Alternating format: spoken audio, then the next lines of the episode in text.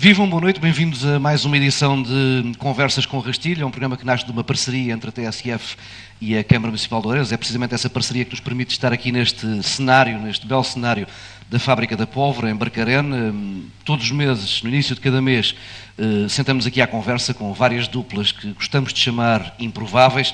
Eh, a premissa é precisamente essa, dois convidados de áreas diferentes da vida pública e uma conversa que não tem grande guião prévio e sem barreiras para perguntas e respostas. Hoje juntamos uh, o cineasta e escritor António Pedro Vasconcelos e o compositor, professor universitário, escritor e também antigo secretário de Estado da, da Cultura, Rui Vieira Neri. Uh, diria que temos tudo esta noite para uma bela conversa. A partilhar a condução uh, desta edição, como sempre, tenho comigo Renato Júnior, ele que é autor também, compositor, já foi em tempos há muitos tempos eh, jornalista, de rádio também. Hum, eu e o Renato estamos aqui para acender um, um rastilho que esperamos que seja curto e que a conversa seja eh, interessante esta noite. E deixem-me só para tirar aqui, eh, já de cima da mesa, este assunto. Temos aqui, como estávamos há pouco a conversar ainda com os microfones fechados, um Sporting Benfica. Os campeonatos estão arrumados, as taças estão entregues. Hum, mais do que falarmos aqui do, da época, como é que vem o estado do, do, do debate sobre futebol em Portugal? António Pedro Vasconcelos, comece por si. Eu acho que é deplorável. Eh, não tenho exemplos de outros países, eh, mas penso que, que, o clima à volta do futebol é muito instigado, por um lado, pelos próprios presidentes e, e às vezes pelos treinadores, mas a, a imprensa desportiva, para já há um excesso de, de, programas, sobretudo na televisão, que é o que as pessoas veem mais, não é? E, e por outro lado, aquilo que, que os próprios programas instigam é é o, é o debate acalorado, que assim, inclusive chegam, chegam a, a vias de facto, é? mandam um rastilho, como aqui, é? e, e, portanto, as pessoas, eu, eu, fico admirado às vezes, com, eu próprio já participei num, num programa, mas era um programa relativamente civilizado, e aliás acabei por me vir embora, por razões que tinham a ver com a privatização da RTP, etc. Mas, mas uh, eu, não, eu não me, não me, não, não me imagino a, participar num programa como hoje são a maioria dos programas, há algumas exceções, em que pessoas com uma certa, enfim, com postura, uma vida eh, que são, são personalidades da vida, portanto não são pessoas do futebol, são pessoas, e que se metem a discutir de uma maneira acalorada e completamente uh, uh, fanática. Não é? Se foi penalti, se foi não sei o quê, mas vocês também foram roubados. E, e fala-se muito pouco de bola, não é? é. Pois, é, eu acho uma coisa, sinceramente, acho que não é motivo para conversa, acho que é, não, acho deplorável. Rui, eh, disse há pouco que não é um sportinguista praticante, ainda assim deu-lhe algum gozo a forma como o Sporting recuperou? Deu-me deu muito gosto depois daquela situação caótica do ano passado, em que realmente se previa uma longa travessia do deserto e de lamber as feridas. Acho que foi, foi extraordinário este, este esforço de recuperação que acabou por levar à vitória na taça, que, é, que era, digamos, uma probabilidade muito, muito reduzida. Eu, uh, eu não acompanho em grande, com, com grande emoção uh, o campeonato e estou como António Pedro, quer dizer, a, a, a, imagem que a cobertura mediática dá do, do futebol tem tudo menos a ver com o jogo e com o prazer do jogo que é um jogo lindíssimo e excitante, e, e, e falam-se de, fala-se de teorias das, da conspiração, dos jogos roubados, da corrupção, de uh, meninas nos quartos de hotéis, de, uh, as coisas mais sinistras em, como uma espécie de carta branca à salvajaria. É? Tudo pode servir de pretexto para, para uma espécie de, de cena de trogloditas. E eu acho que isso desonra o futebol e desonra o lado bonito que, que, que o futebol tem e devia ter e aquilo que afinal leva os miúdos a quererem jogar, que é, que é aquela paixão pela, pela, pela, bola, aquela paixão pelo desporto. Mas, portanto, sou um, um sportinguista não praticante, mas contente neste momento, tendo em conta as perspectivas. Mas vai ao estádio e ao estádio deixa de ir? Não, não, não. Vejo à distância, com simpatia, uh, mais do que propriamente com grande militância. Bem, não és uh, um sportinguista praticante e, e, também, já há uns anos, também não és um político praticante. E eu meti só esta uhum. deixa justamente para falarmos uh, de política. Sim, uh, e no mês passado saímos de uma eleição europeia, a abstenção, e gostava de ouvir a vossa opinião. Para vocês, há uma crise da direita ou há uma crise de regime? Eu, começo eu, eh, eu acho que há as duas coisas. A crise da direita é óbvia, está, está patente, não é? Uh, mas uh, não é uma coisa que esteja necessariamente consolidada, porque hoje em dia um, as coisas viram muito rapidamente. Se houver incêndios ou uma greve que dure muito tempo, ou qualquer coisa que, que os jornais aproveitem ou até instiguem, etc., é fácil, infelizmente, a, a opinião das pessoas vacilar. Agora, é evidente que a, a performance da direita foi muito fraca, eh, a mudança dos líderes, um, eh, por um lado, refrescou os partidos, mas por outro lado, uh, não, esteve, não esteve à altura. E por outro lado, os portugueses não se esquecem do que foi o governo da direita, uh, daqueles quatro anos do Passo Coelho, Paulo Portas, com a benção do, do professor Cavaco Silva, que serviu exclusivamente para desprezar os portugueses, quer dizer, foi, foi, eu penso que desde o salazarismo, durante o 25 de Abril, foi o governo que mais me ofendeu, porque a mensagem de que nós éramos culpados de ter gasto muito dinheiro e ainda por cima isso era generalizado, ou seja, desde o, desde o tipo desempregado até ao jovem estudante, etc. Toda a gente tinha vivido acima das suas possibilidades. Sim, os, os bancos, tudo era tudo igual. E, e, quando nós sabemos perfeitamente que eh, essa política, em parte ditada pela União Europeia e sobretudo pela FMI, uh, eh, e é preciso lembrarmos que o FMI uh, eh, mudou completamente de rumo e traiu, digamos assim, aquilo que eram os próprios propósitos do FMI, que era de facto ajudar os países em, dificuldades. E, como penso que sabem todos, quer dizer, quem era o presidente do FMI era o, Strauss-Kahn, e que defendia exatamente o oposto. Portanto, a política de austeridade para os países mais pobres era um, um, um disparate, era contra a solidariedade europeia.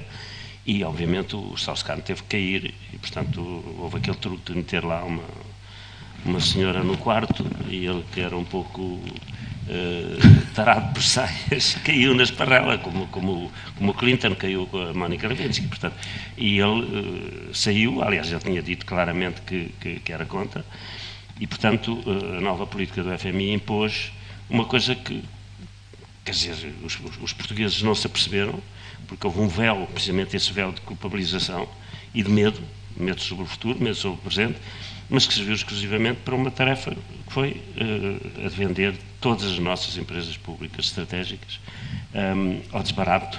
Portugal hoje em dia não tem nenhuma das empresas, nem energia, nem, nem os aeroportos, nem os correios, nem, nada, não temos nada. Ficou a TAP, ficámos pelo menos com o controle da TAP, pelo menos teoricamente, uh, mas uh, tudo o resto tudo desapareceu. E, e, e a preços completamente ridículos. Por outro lado, nós deixámos de ter bancos portugueses, uh, companhias de seguros portuguesas, portanto foi o efeito da crise. Isto para dizer que uh, penso que uh, a crise da direita também tem a ver com isso, ou seja, os novos líderes não tinham, apesar de tudo, o carisma um, que tinham os outros líderes e, por outro lado, pagaram também por aquilo que os portugueses ainda não esqueceram. E vai, ser, e depois, agora, obviamente... vai ser agora o professor Marcelo Rebelo de Sousa que vai ocupar essa, essa fatia de oposição, como se tem falado e, e como muitos têm dito? Uh, Rui Vieira Nério. É possível, mas eu quero voltar um bocadinho Sim. atrás à questão da crise. De, de, o que nós estamos é perante uma crise da representação democrática, do Estado democrático em geral. Não é só em Portugal, é, nós temos sempre um bocadinho a ideia de analisar as coisas como se fossem problemas uh, caseiros aqui de Portugal. Isto é um problema geral das democracias. O que acontece é que a globalização colocou o poder de decisão sobre as coisas que realmente interessam à vida das pessoas nas mãos de instituições não eleitas, não democráticas, que não prestam contas e não têm nem controlos nem equilíbrios à sua procura enfim, obsessiva do lucro.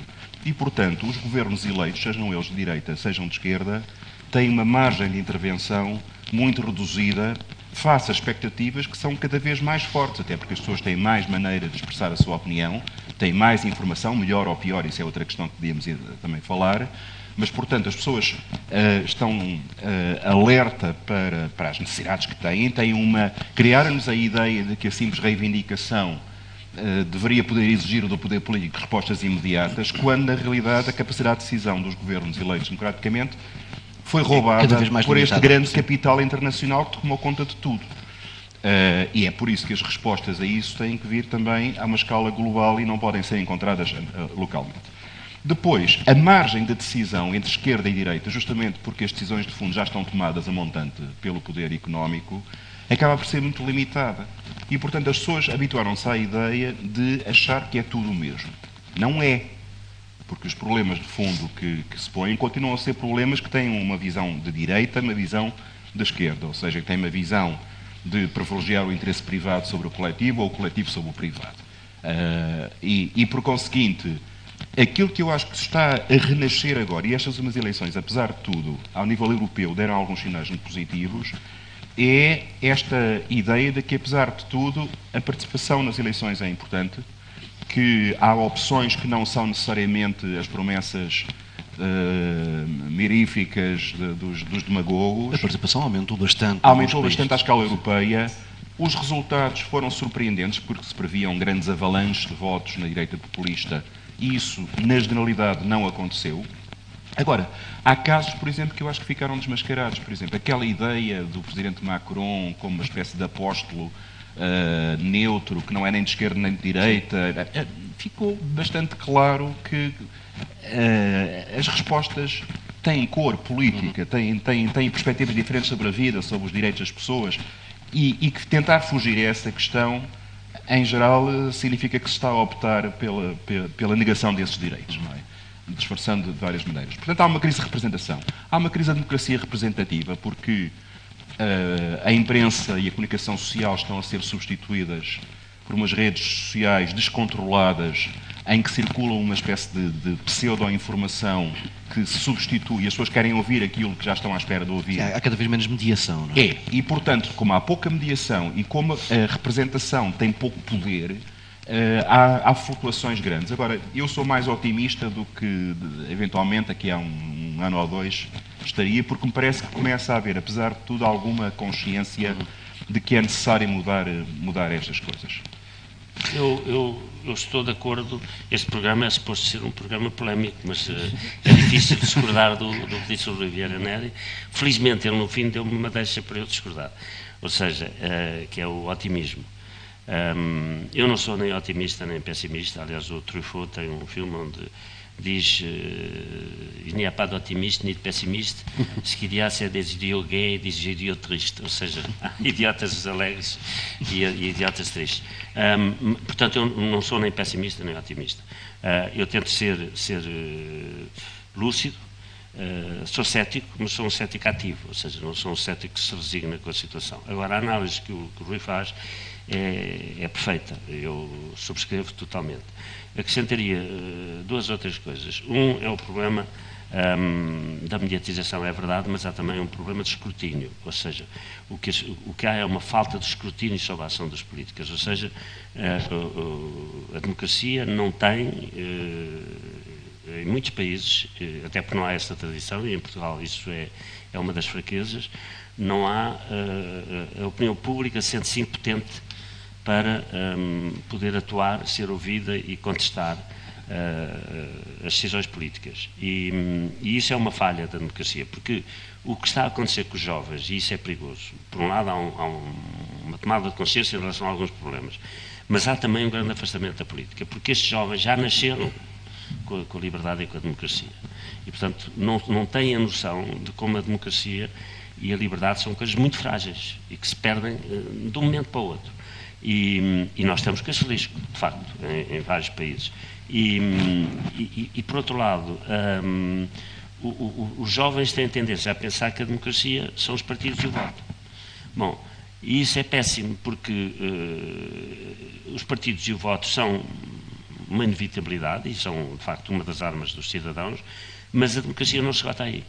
Uh, uh, há duas, duas, dois, digamos, duas forças que são absolutamente essenciais para a credibilidade da democracia, que é a justiça e a comunicação social. E a partir do momento em que não há crença nas, que a justiça seja justa, nem cela, nem nada disso, a justiça em Portugal é um problema gravíssimo, um, ehm, e que não se tem confiança na comunicação social, um, isso uh, agrava as coisas quando ainda por cima muitas vezes há cumplicidade e promiscuidade entre, entre a comunicação social Pedro, e a justiça. Mas, peço desculpa interromper. Eh, falou em justiça. Eh, não acha nestes últimos tempos, com estas histórias todas da corrupção, clarinho branco, uma série de coisas, pelo menos têm sido muito mais publicitadas, mas tem havido muito mais casos a serem investigados. Uh, qual é a sua opinião sobre isto? Ou, ou isto, ou, ou, ou, não, ou isto é só... Não, vamos lá ver. Uh, é fundamental que haja, que o Ministério Público tenha uma atuação no sentido de escrutinar precisamente a ação dos políticos e aquilo que é, uh, dos políticos e não só, mas enfim, mas tudo aquilo que é, digamos, crime público de maior ou menor gravidade. Agora, eu acho que há uma ilusão em relação à eficácia da justiça em relação a esses casos. Primeiro, são muito poucos casos e arranja sempre um, um caso para, para servir de exemplo. O Vara foi preso, de facto.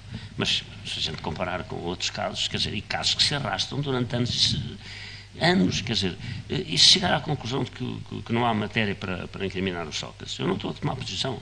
E, e, uma das coisas que me surpreende é que as pessoas começam logo a tomar posição. Nos autocarros, no coisa, eu acho que, eu não sei o que, eu sempre achei, não sei o quê. Não, quer dizer, isto é uma coisa gravíssima. É? E, portanto, uh, uh, e a sensação que eu tenho é que de vez em quando é preciso fazer sair um, um caso, por exemplo, os banqueiros, não é? Ah, Fala-se há tanto tempo dos banqueiros, nas responsabilidades dos banqueiros, mas o, o, público e eu próprio tenho muitas dúvidas se alguma vez será feita realmente justiça. É? E, portanto, hum, eu não creio que acho, acho que isso é, é, é uma, uma, coisa para, para, é um bocado fogo de vista. E, e, e, há casos que me assustam. Eu devo dizer, por exemplo, que uh, eu acompanhei, e não é por ser amigo dele, mas acompanhei uh, de perto eu conheço o assunto de uma maneira, penso eu, profunda e responsável, não me pronunciaria sem, sem sentir. Aquilo que aconteceu ao Carlos Cruz é uma coisa de terror. Eu, quando, quando me apercebi do coisa, comecei a tomar pastilhas para dormir. Porque deu-se cabo da vida de um cidadão e depois a justiça não conseguiu voltar atrás. Não conseguiu voltar atrás. E mesmo se amanhã, de facto, eh, como a União Europeia obrigou à revisão do, do, do processo, se prove que não havia provas para hoje, ele fica com a vida dele estragada, não só para trás como para a frente, porque vai dizer, ah, está bem, não, não houve provas, mas, não sei o quê. Bom, isto é assustador. Uh, uma delas é o facto de, com este descrédito, a meu ver, excessivo uh, da política, os políticos não são nem piores nem melhores que as outras classes profissionais. Há canalhas e há claro. santos em qualquer, em, profissão. Em qualquer profissão. Uh, mas, portanto, esta espécie de saco roto em que se põem todos os políticos e esta esperança mágica em que os juízes vão resolver, o governo dos juízes é a coisa pior que pode acontecer. Por uma questão muito simples, porque, não pelo menos em Portugal, a justiça não tem contrapoderes. Entra-se numa carreira profissional e partir-se controlado pelos próprios pares num jogo completamente interno. Pois há coisas que são extraordinárias. Uh, uh, ouvimos na televisão que alguém foi detido com, sob a acusação de qualquer coisa. Estão as televisões todas a acompanhar a detenção do cidadão em questão que é levado para interrogatório. Ainda estamos numa fase de interrogatório inicial, ainda não há acusação, não é? Mas já está condenado. Há uma conjugação de interesses preso, entre é? uma justiça lenta e, uma, e um juiz uh, já vai ter de defender. A partir daí, depois, se Uh, se o juiz o manda para casa, ah, o juiz não fez nada, porque as pessoas têm aquela ideia salazarista de que, no fundo, nem era preciso juiz, a polícia dava conta disto. Uh, suspeitava, apanhava, dava uma carga de pancada, isto resolvia-se logo.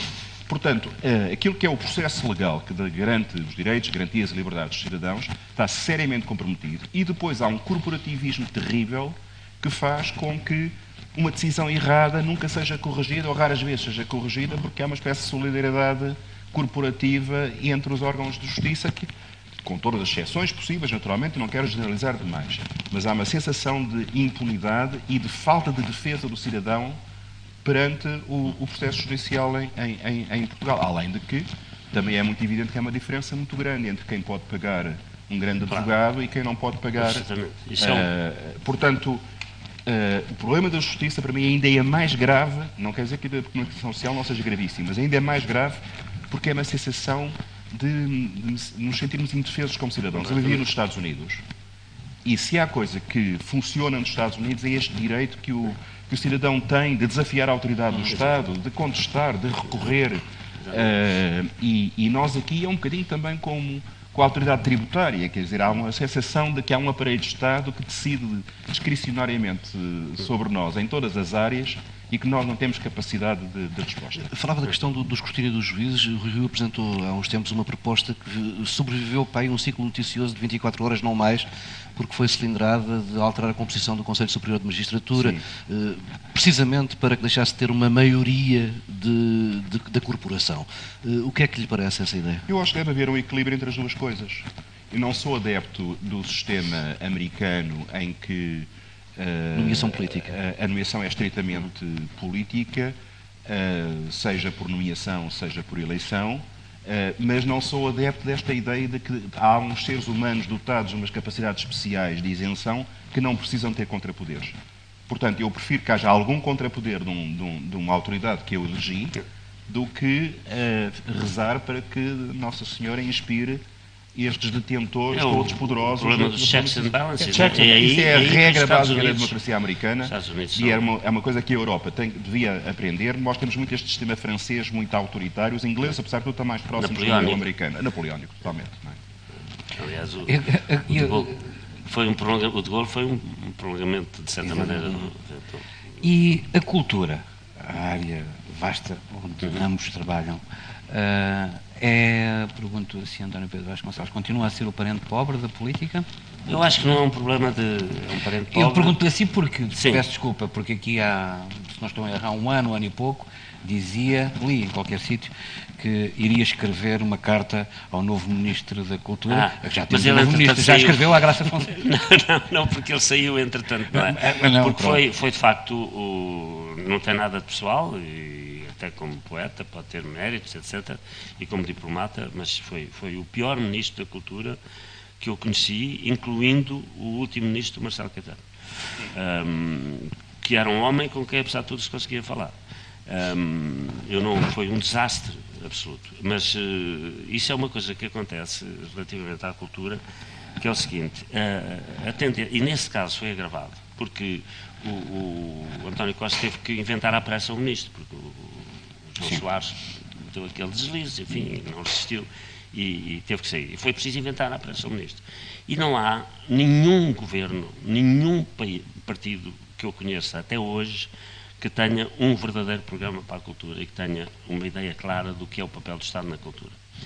E, portanto, uh, tem imensas páginas sobre isso, mas se a gente for a esmiuçar, não há nada, não há uma ideia. Nós estamos e... na presença, se não estou em erro, uhum. Nery ajudou a, fazer o programa uh, cultural deste governo. Sim, uh, e, quando, mas... e, quando, leio o programa e, e, vejo a realidade, tenho a sensação que estou pois. a ler uma obra de ficção científica. Exatamente, exatamente. exatamente.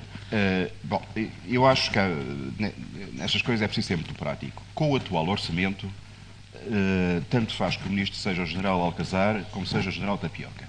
Ou seja, as pessoas vão com muito boa vontade, com certeza, não devido, vão fazer o seu melhor, mas no limite vão ter que destapar os pés, ou a cabeça, ou ambas as partes, e já agora também as orelhas, porque isto é indivisível, quer dizer, para as necessidades reais de investimento público que a cultura tem, uh, eh, 0,22% do Orçamento de Estado é absolutamente rico. Não há programa que, que, que sobreviva uh, com isto.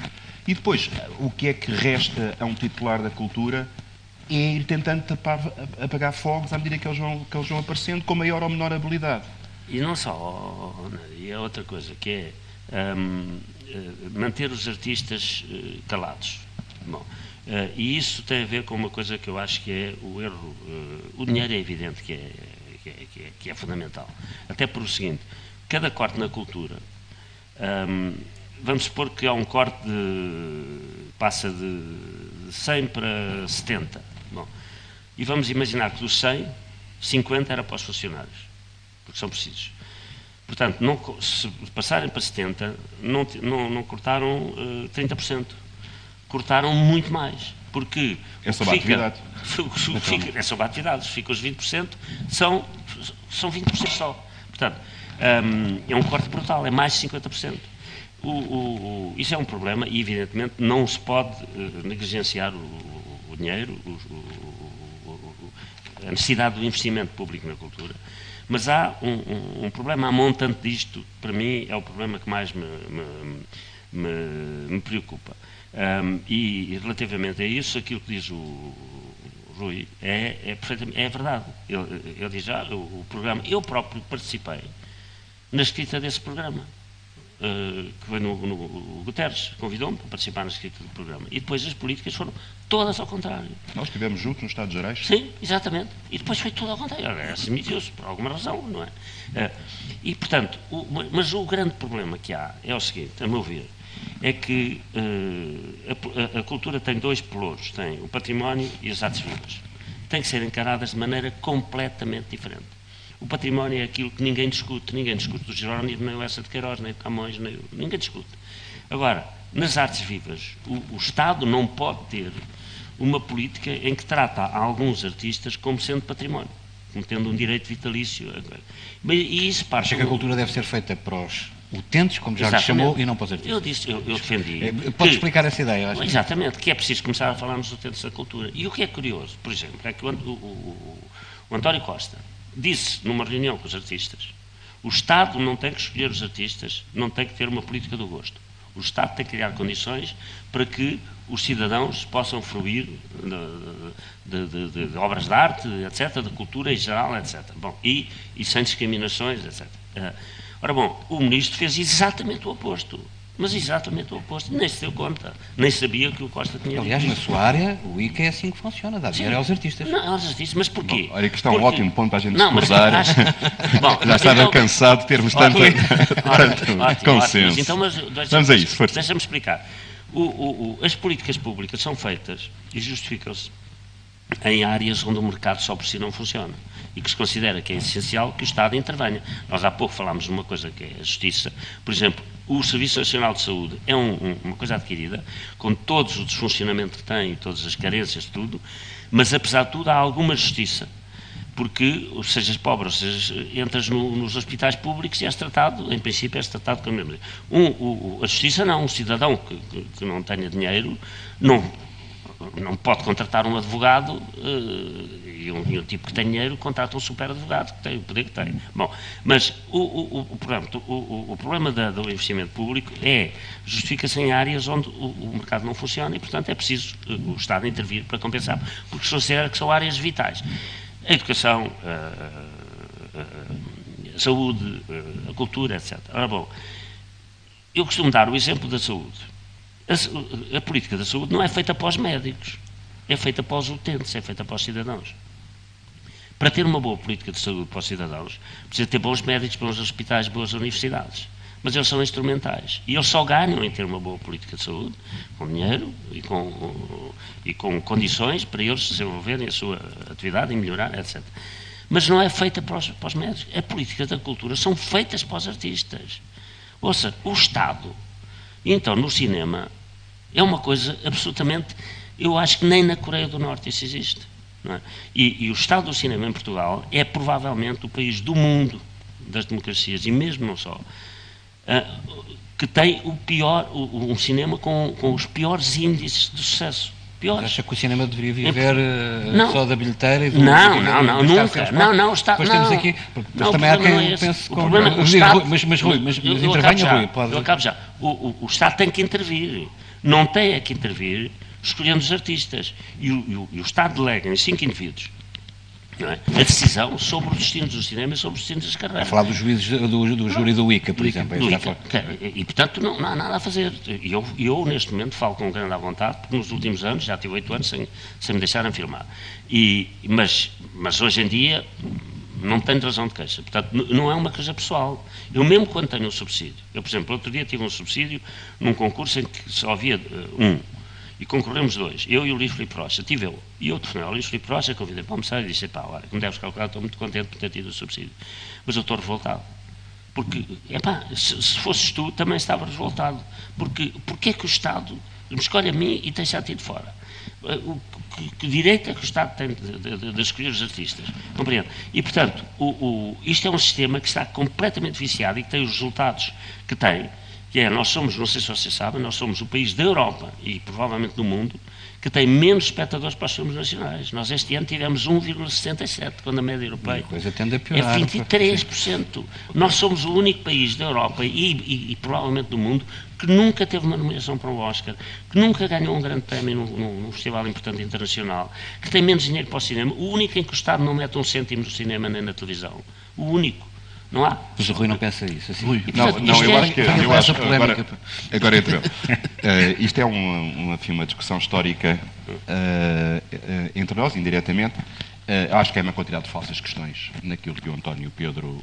Então, falsas equações da, da, uma uma, da, da questão. e passo a expor na minha, na minha opinião. Bom. Estamos de acordo que o Estado deve uh, tentar viabilizar atividades culturais que não teriam viabilidade uh, apenas por, por, via de mercado. Uh, na realidade, é essa até a situação, mesmo naqueles famosos países que toda a gente evoca como sendo supostamente soluções absolutamente liberais, absolutamente de mercado, há múltiplos financiamentos de caráter não comercial que se cruzam para viabilizar as coisas. Não é possível, e isso é sabido, que uma orquestra funcione sem ser largamente subsidiada, uh, claro. porque não há, não há uh, do conhecimento que temos, não há uh, orquestras que consigam superar os 25% de funcionamento dos custos reais. Idem para os teatros de ópera. Sim, não há um modelo de negócio. portanto, o, em, qualquer, em qualquer caso, Portanto, é, é indispensável. Há uma quantidade de. Mas é um mau exemplo. Eu, é, depois, depois é, um, é um exemplo possível, tal como, como do cinema. Uh, não é. Uh, de qualquer maneira, uh, a questão de saber se estamos a funcionar para os artistas é uma falsa questão, porque então eu poderia, eu poderia dizer exatamente que o Estado, quando me paga o meu ordenado como professor universitário, está a decidir dinheiro pelos professores. Não, está a decidir dinheiro pelos alunos a quem eu ensino, não é? E, portanto, o, o, apoio que é dado às artes é um apoio que é dado, obviamente, ao público dessas artes. Não é, não. Agora, é aos, aos agora, através dos artistas, que são quem faz a arte, não há arte sem artistas. Não é? Uh, no caso, do, no caso do, do, do concurso que o António Pedro mencionou, dois grandes realizadores concorrem, há uma verba uh, uh, disponível e alguém decide, bem ou mal, que um deles deve ter e o outro não deve ter. Qual é a boa solução? É necessariamente dar aos dois e, e, encontrar recursos adicionais para dar aos dois, ou não dar a nenhum para que, ou a igualdade ou comem todos, e nem então nenhum deles faz. Mas, dizer, é uma falsa questão. Desculpa lá, mas é um pressuposto completamente. É uma falsa questão. Com, desculpa lá, mas isso é, é, viciar aquilo que eu, aquilo que eu disse. Eu, o, o, problema está exatamente, é que tu partes do princípio que tem que ser o Estado a decidir. E eu digo, não tem que ser o Estado a decidir. Se, eu, eu, gostaria que tu me dissesses se o Ministro da Cultura decidisse todos os anos quem é que escreve, se é a Lídia Jorge ou o Lobo Antunes, quem é que compõe, se é o, se é o, o Rui Daninho ou se é o, o, o Sérgio Godinho, se as pessoas não se revoltavam. Não deve ser o ministro. Porquê que os, os, Desculpa lá, ainda por cima nem sequer é o ministro. São cinco indivíduos, um professor de semiótica de uma universidade do interior, o padre Tolentino, um crítico do Público do Expresso, um especialista em Fernando Pessoa, uma jovem que fez uma tese sobre comunicação social e decidem sobre o, o, o potencial artístico e cultural do projeto. Isto é uma coisa que não há, nem, eu acho que nem na Coreia do Norte. Eu, isto é impensável. Portanto, o Estado tem que intervir, para já não mete um cêntimo. O Estado não mete um cêntimo no cinema. É gravíssimo. O Estado vai buscar as taxas, transforma-as em impostos, as taxas que obriga os operadores a investir é, no cinema, apodera-se do dinheiro, com esse dinheiro paga o ICA e a Cinemateca, que é uma obrigação que devia estar no orçamento do Estado, não mete um cêntimo do seu E estamos dinheiro. a voltar à questão do financiamento, que é, é outra questão. Não, não, eu estou a falar no papel do Estado. E, portanto, o Estado não só não mete dinheiro, apropria-se do dinheiro dos outros, faz exatamente o modelo, é o de Marcelo Caetano, é exatamente o modelo de Marcelo Caetano em que ninguém meteu. Mexeu. Curiosamente, tu que uh, tens um lugar, ainda bem, na Gulbenkian, a Gulbenkian, o de Perdigão, foi o único que teve visão. Em 1969, ele decidiu apoiar o cinema mas com uma ótica completamente diferente. As bolsas, aliás, foi para, é bolseiro da Gulbenkian, como foi, sim, sim, são, ambos, são ambos bolseiros da Gulbenkian. Sim, sim, e depois foi, criou, foi, foi depois, financiou, uhum. depois financiou os filmes, mas responsabilizou-nos pelos resultados. Uh, não era tomem lá o dinheiro a fundo partido e façam as, as vossas, vocês têm que apresentar resultados e têm que provar que são capazes. Uh, ao fim de três anos, a Gulbenkian vai repensar a sua política. Entretanto, houve a criação do, do, do Fundo Público, porque o Estado percebeu, epá, nós temos que controlar os artistas e a melhor maneira é dar dinheiro, não é? E depois logo assim veio o 25 de Abril. Mas tu achavas então que o Estado não devia ter papel de financiamento na, na, na Não, o Estado tem que ter, um, o Estado tem que ter um papel regulador no mercado. Tem que ter um papel de obrigação, criar obrigações em toda a cadeia de valor, que é o que há em toda a Europa. Toda a cadeia de valor tem que ser obrigada a investir mas o, o, o, perante determinadas uh, percentagens e determinadas regras, e o Estado depois tem que fiscalizar se isso é aplicado. E depois tem que ter um financiamento. Eh, a justificação de haver políticas públicas é também a ter um financiamento para compensar na agricultura, nas pescas, na saúde, não sei o quê, aquilo que o mercado não paga. E todos nós sabemos que não há nenhum país no mundo, incluindo a América, que sobreviva com o seu próprio mercado. Portanto, Portugal não é possível haver uma indústria de cinema, haver cinema, se não houver apoio público. E o apoio público tem que ser em termos de regulação, em termos de obrigações. Já obrigar a cadeia de valores. Como na América, há, há uma pré-compra, haver uma pré-compra, haver uma pré-compra, haver uma pré-compra, como fazem muitas vezes, uma pré-compra de determinado filme uh, pelo, pelo, pelo, próprios, uh, pelo próprio Estado e depois o, não, os produtores vão à banca. Não, é que eu acho curioso não, esta ideia de que, em nome da justiça, em nome da justiça, supostamente e da equidade, o Estado não deveria intervir. Então estávamos todos iguais numa espécie de, deserto. Não, Estado tem, que intervir, tem e tem que intervir financeiramente porque não há outras fontes de financiamento mas, mas possíveis. o Estado não mete um, um cêntimo no cinema? Deveria meter. Nem na televisão? Deveria meter e ah, não podemos estar mais de acordo. Ah, mas, não, mas não, se meter mais dinheiro, o problema continua a ser o mesmo. a eficácia das políticas públicas, neste caso no cinema, vendo, verificando lá está, essa média de espectador hum. não existe, quer dizer... Você, é, você sabe quantos filmes alguém, alguém que, alguém, este alguém que realiza um filme e produz um filme que não tem espectadores pode candidatar-se, passado dois ou três anos, a um novo subsídio. Não, e é beneficiado. Porque se você tiver espectadores, é logo considerado um realizador comercial e, portanto, tem muito mais Já não precisa de... Ouça, a minha vida complicou-se no dia em que eu fiz o lugar do morto. Já foi em 1994. Foi muito difícil é voltar a recuperar. Porque foi um grande sucesso comercial. Eu passei a ser um realizador comercial, deixei de ser um autor. Você sabe quantos filmes estrearam este ano? Portugueses? 40. Sabe, o filme, o, o, o filme que fez menos espectadores fez 27 no país inteiro. O outro fez 44. 27 espectadores? Sim no país inteiro, o outro fez 44, e por aí fora, os 13 últimos, nenhum deles chegou a mil no país inteiro. E se eu lhe perguntar a qualquer de vocês, digam lá três filmes portugueses do, do ano passado, vocês não se, calhar não se lembram. Três talvez consigam, mas cinco não conseguem. Porque, eu, eu, bom, nem todos foram financiados pelo Estado. Bom, os que são financiados pelo Estado têm menos de 1% de espectadores. Isto para, para, para que fique claro. Uh, e 1% de espectadores é uma calamidade pública, devia dar-se o alarme, o sinal vermelho. É? Portanto, o Estado não mete um cêntimo. Eh, eh, quando me perguntam como é que se resolvia o problema do cinema em Portugal, eu digo, é muito simples, é, é, é como uma palavra, risca-se uma palavra e muda-se. O que é? Onde está taxas, põe-se obrigações.